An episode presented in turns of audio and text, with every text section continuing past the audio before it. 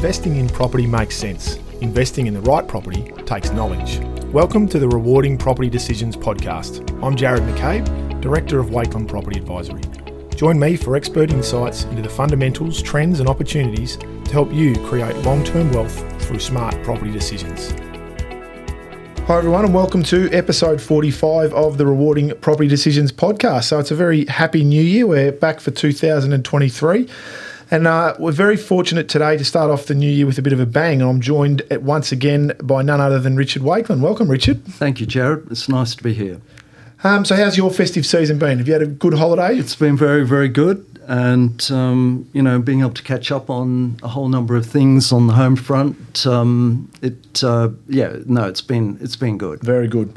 So as we you and I speak quite regularly about this but a lot of people at this time of year are uh, coming back from holidays. They've uh, particularly locally they've been down to the peninsulas both Bellarine and Mornington or perhaps even done the tree change type scenario and headed up to Bright or Daylesford, things like that um, and we do quite regularly get phone calls and inquiries from clients, don't we, that um, have been in some of those destinations and then come back and consider whether or not they should purchase a holiday home there. Um, so, although it, can be some of the quietest times for the real estate market, perhaps in metropolitan Melbourne, in some of these areas, it can be the biggest times, uh, busiest times, I should say, of the year. Yeah, and you know, they can often be a fantastic barometer for predicting what the trends might be for the year ahead. Yep. And 2023 um, is particularly interesting um, given that we've come out of COVID. Uh, and um, you know, people may be feeling the pinch at the moment with um, interest rate rises. Yep. So um, yeah, look, it's it, it's going to be interesting to see what this year holds. Um, you know, we, we come across this situation a number of times that you know the experience of a great uh, holiday can often be a very tempting reason to buy it can a holiday home um, in the location that you've um, you know had a great time in, and it's it's very easy to um, fall, fall into in. the trap yeah, of making a very quick decision. Absolutely, and so I thought that's what we could talk about today. Is for, for people are, who have come back from the holiday and are thinking about that, and, and there's obviously a, a, series of considerations that you would take into account. So I thought, given that we talk about these quite regularly, it'd be a good thing to discuss um, with the listeners and to give a bit of an idea as to some of the considerations and things that they should perhaps talk about with friends, family, or advisors as to whether or not it's the right thing for them to do. Look, this is very much um, uh, having a sound mind around whether it's an economic decision or an emotional decision. Yeah. Um, and there are so many different variables associated with a second home. Yeah. Um, and a second home can be, you know, a future permanent home. It can be a home and investment.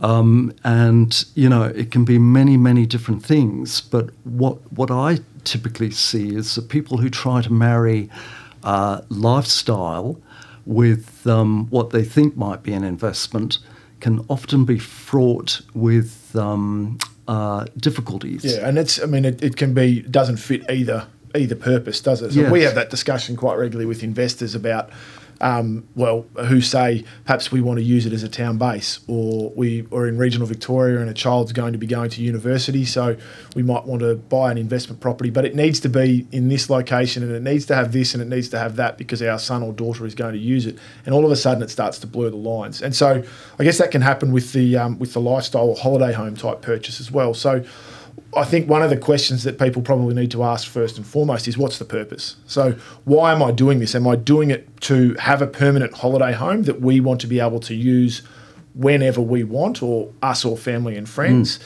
Mm. Um, perhaps you might be considering doing using it as a partial Airbnb, or you might be uh, and then using it yourself. But as we know, if people tend to go down that path, you've got to keep in mind that most of the time when the Airbnb is going to be at its peak is when you're also going to want to use the property yourself. Yeah, I you know, and that that certainly is an issue, isn't it? At the time of the year where you know you most want to be able to use that property because family friends are on holiday, mm. as you say, you can't. Yep. Because Um, it, because that's when you're going that's to get the best premium That- from an Airbnb. that's Yeah. right. And I guess the other side, I mean, some people also consider whether or not they'll keep it as a as a purely investment property for a period of time, and then perhaps use it as a like you suggested before, uh, a retirement home or perhaps a holiday home down the track. But I guess as we've seen in the last three years, things can change pretty quickly and pretty drastically. And if even though the intention down the track might be to do this, and oh, but we'll have a good investment property, is it really a good investment property? Is that really what you would buy if you were purely buying an investment property? What you've purchased as, that, and that's where that those lines start to get blurred. And, you know, particularly when you look at the commercial realities around running a holiday home and as, as, Yeah. as an investment property, the running costs associated with um, holding a holiday home are considerably higher than uh, a normal passive uh, type investment. particularly when it's that short Yeah. term rental. Yeah, because ab- the, the management on those can be as much as 15, 20, 25% of Yes. the rental because there's a lot more hands on requirement from the property manager. Yeah, and they're often, you know, vacancy, long vacancy periods of time. Yeah.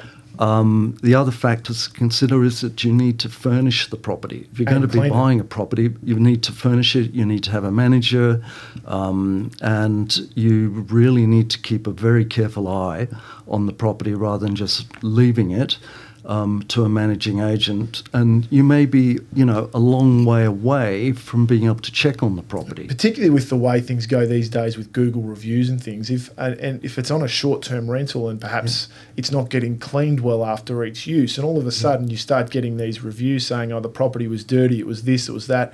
If you're not getting down there to see it at all, and there's a reliance on someone else to do that, that can lead to poor reviews. Poor vacancy, and all of a sudden your property's not serving the purpose again that it was intended to. I I um I had an experience recently where I um, uh, rented a property, and I found um, sadly, and it was a fairly new property. I found a number of pieces of equipment weren't working. Mm. You know, simple simple stuff like the dryer, the washing machine. Yep. And from time to time, the hot water service didn't work. Yeah. Now, people who are renting a property as a holiday home Expect expect um, that everything's going to be in working order, but not everyone is going to be readily available to come in and fix something that's broken down.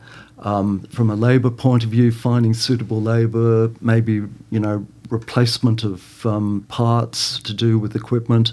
So that can be um, sometimes a very frustrating, Yeah. irritating part of that From a renter's form, that form of Yeah. ownership. Yeah, no, that's very true. Um, I guess the other other side of it too is that, and probably the, the pandemic period has probably flown in the face of this a little bit, but it's starting to be a bit more of an occurrence now. Lifestyle homes can be very much can be the probably the most vulnerable market too, can't they? In a downturn. They're, they're very much um, they're very much the discretionary side Yeah. of uh, determining whether someone's going to be buying a holiday home or not. And as I said earlier, it's really getting a good handle on whether it's an economic decision or an emotional decision. And if it's purely economic, it's probably not the site, the type of property or the location that you're going to purchase in because of the inconsistencies that that market can have. Abs- absolutely. Um, and uh, that market can be actually quite volatile. Yeah. Um, and at the moment, um, we're seeing a correction in property values in regional areas. Now, not all properties are experiencing uh, a correction in, in property values. Um, because there are particular properties that have unique, utterly unique characteristics through um, being elevated, that then means great views. Um, some of the coastal properties have um, beach access. Um, so some of these properties can be utterly unique. Yeah. But um, trying to trying to find a property that fits that description, um, they're, they're often uh, few and far between. You, you talk about the fluctuations. I've seen this week in the media that, um, and again, it's not necessarily an example of what we're talking about, but Byron Bay is a classic. So during the pandemic, I think it's soared close to 60% increase in median house price up in that part of the world. But last year, it's come back now nearly 25%. So you talk about volatility, that's a pretty pretty good example. Now, yeah. if you'd purchased at the very start, you're probably still well and truly ahead, which is great. But not everyone does that, and the volatility there is is pretty significant. Yeah. So what what we have to do is get back to consistency and understanding whether it, whether it's um, a, a better decision to place investment funds, if we're talking investment and we're talking about buying a holiday home, thinking that a holiday home is an investment, yep. we really need to look at the patterns of long term ownership, and it's all about long term. Uh, and at the end of the day, as you and I know, Jarrod, property can be a very expensive asset to get in and out of. Yep. So getting getting the right asset selection um, is crucially important. Yeah, and if you're going down, I guess coming back to that, what's the purpose of this purchase? If it's going down the economic path, it's is it going to meet those key criteria to drive the growth that you would want? So, does this property have a strong underlying land value? Does it have scarcity value to it? Does it have that multi multifaceted demand element that we always want?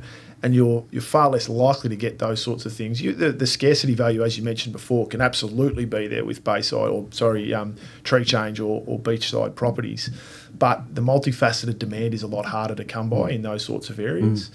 Um, and the underlying land value can be very strong, but it can disappear pretty quickly, particularly in certain um, towns where, uh, particularly say down on the, the Bellarine and the Surf Coast at the moment, mm. with the amount of construction and the amount of demand, it's, sorry, the amount of supply that's down there, the demands have been very strong with the, the pandemic and people wanting to get out of Melbourne, but that's only going to be for so long.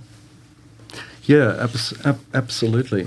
So I guess so. If I guess that's the key part. If it's if it's a lifestyle decision, then you need to focus on certain elements, and we'll probably go through those in a minute. Um, but if it's an investment side of things, it's probably there's probably better alternatives than to focus on that for the reasons that we've just discussed, and the fact that there is a degree of vulnerability with a um, a, a beachside or a tree, tree change type property because if there are any financial stresses within the family, that um, that property is likely to be the first one to go. And if that's if those financial stresses are in place because of um, domestic or national um, economic struggles, like we're perhaps in at the moment, where things are slowing up a little bit, you're far less likely to have much demand when you do come to need mm. to sell that property. Mm. So that's why the values can come back. Mm. So that that's from an economic perspective. So if if but if it is purely people are have made this this journey down over the break and they are considering it more from a lifestyle perspective, um, I guess there's a number of considerations to then take into account as well. So how often are you really likely to use this property? Is this just because you've enjoyed a really fantastic family time for two weeks, one week, two weeks, however long have you been down there? But are you going to get the use out of it over a full 12 month period to justify the investment that it's going to have? Um, so there's a lot of things that people can do to check that. I know I know people who plenty of times who have, and in the end have actually continued down this path, but instead of purchasing, they've taken out a 12 month lease in that location. Mm. And furnished the property themselves. And yes, that's a bit of a hassle for something that perhaps you may not use, but leased it for 12 months to see whether or not they like it. And what they've also then done is not just stayed in the one town. They've tried different towns over a three, four, five year period. They've actually done it with some friends as well, so perhaps two families, so that it again holds the costs back a little bit. But it can then help to determine well, A, are we using the property? B, do we like the location that we're in? And does it have enough accommodation that we're after? What are we going to require if we do get on this path? So I can start to answer a lot of questions for you. Mm. And you know, one of the things that jumps to mind, and one of the complications about holiday homes that I've found uh, in talking to people is often they will go into joint ownership um, with someone else and that jo- joint ownership can create its own problems yeah. in terms of who gets the use of the property at particular times of the year. Yep. Um, and uh, also, you know, people's lives change over the passage of time, and and you know, one one part of the ownership needs to get out of the uh, get out of the property, and how's that going to be worked out in terms of you know being paid out or bought out? Yep. So um, that's also got to be taken into account. Yeah, absolutely, and and that's there's an, all of those sorts of things if you do go down that path. And I think also um, what people tend to forget is the, the maintenance side of running a property. It's not just the internal um, aspects of um, keeping equipment uh, working and furnishing it well, but there's also the external side. Yes. You know, who's going to look after the upkeep of the property on the outside? Because it can, particularly if you are in a sea um, change Yeah. type area, they they can weather very quickly, Yeah. especially timbers Yeah. and things like A- that. Absolutely. Yeah. Um, so if people did do go down this path though, and they've yep we've committed to this, and they decide to buy, it, but also perhaps go down the Airbnb path. So we spoke a bit about this before. What are some of the pluses and minuses that you've heard about there in terms of um, the the rental side of things? As we said, there's it can be quite expensive, can't it? Well, um, some of the things that come to mind are firstly wear and tear. Yep. Um, very, very um, transitory population. Um, I mean, if I if I think of a particular situation I was talking to a client about with a unit in a holiday home type location, so this is a unit within a complex of uh, six or ten. Um, some of the um, some some of the owners or occupants of that particular building um, were complaining about um, noise and you know people coming and going all the time, and the, the owners, the long-term resident owners, not being able to enjoy um, you know the peace and quiet Yeah. um, that is is part of owning owning a property. Yeah. Um, so um, it's that aspect of it. It's the inconsistency of rental income. Personally, I would prefer um, a 12 month uh, lease situation rather On a than vacant property too, Oh, so you yeah. don't have to maintain electrical yeah, that sort of thing. Yeah, exactly. And rather than you know taking a punt that you're going to get a premium uh, figure um, for, for in-season holiday time, Yeah. um, I would rather the consistency of uh, income Yeah. and uh, be prepared to go down that path than the uh, than the uncertainty aspect. And I think the thing that people need to be mindful of too is that there's been a um, because there'd be a lot of people listening to this saying, well, our property that we've owned for five years that we purchased in Rosebud or that we purchased in Anglesea or Ocean Grove or wherever it might be. Um, has gone through the roof, and we've we've we've built up huge amounts of equity. It's done great as an investment property. Bear in mind that the pandemic is not going to, well, let's hope it's not re- um, repeated and replicated anytime soon because none of us have enjoyed it. But um, it's not necessarily, you're not necessarily likely to see that spike. And that's where we spoke before about the inconsistencies. And I know you've said this a lot that you can find with a lot of these areas that they can have significant spikes in terms of value and have a really good increase. But then they can plateau and they can do nothing for five, six, even 10 years. Yes. And you can see no growth. Yes, exactly. And um, if we look at the history of property prices over the passage of time in major capital cities, particularly on the eastern seaboard of Australia, Brisbane, Sydney, Melbourne, um, we can see if you study study it carefully, um, you can see that there's a greater consistency rather than um, the second home Yep. uh, market, whether it's in the bush or whether it's coastal property. Um, uh, so, I mean, for my money, I'd rather have that consistency of tenure um, rather than the ups and downs. But having said that, um, you know, what we're seeing in this day and age is um, uh, becoming um, becoming something of a norm that people are uh, thinking about owning a second home um, or they have second homes, and that the emergency emergence of buyers coming into that second home time market actually helps to underpin um, some of the price future price growth and stability in the market.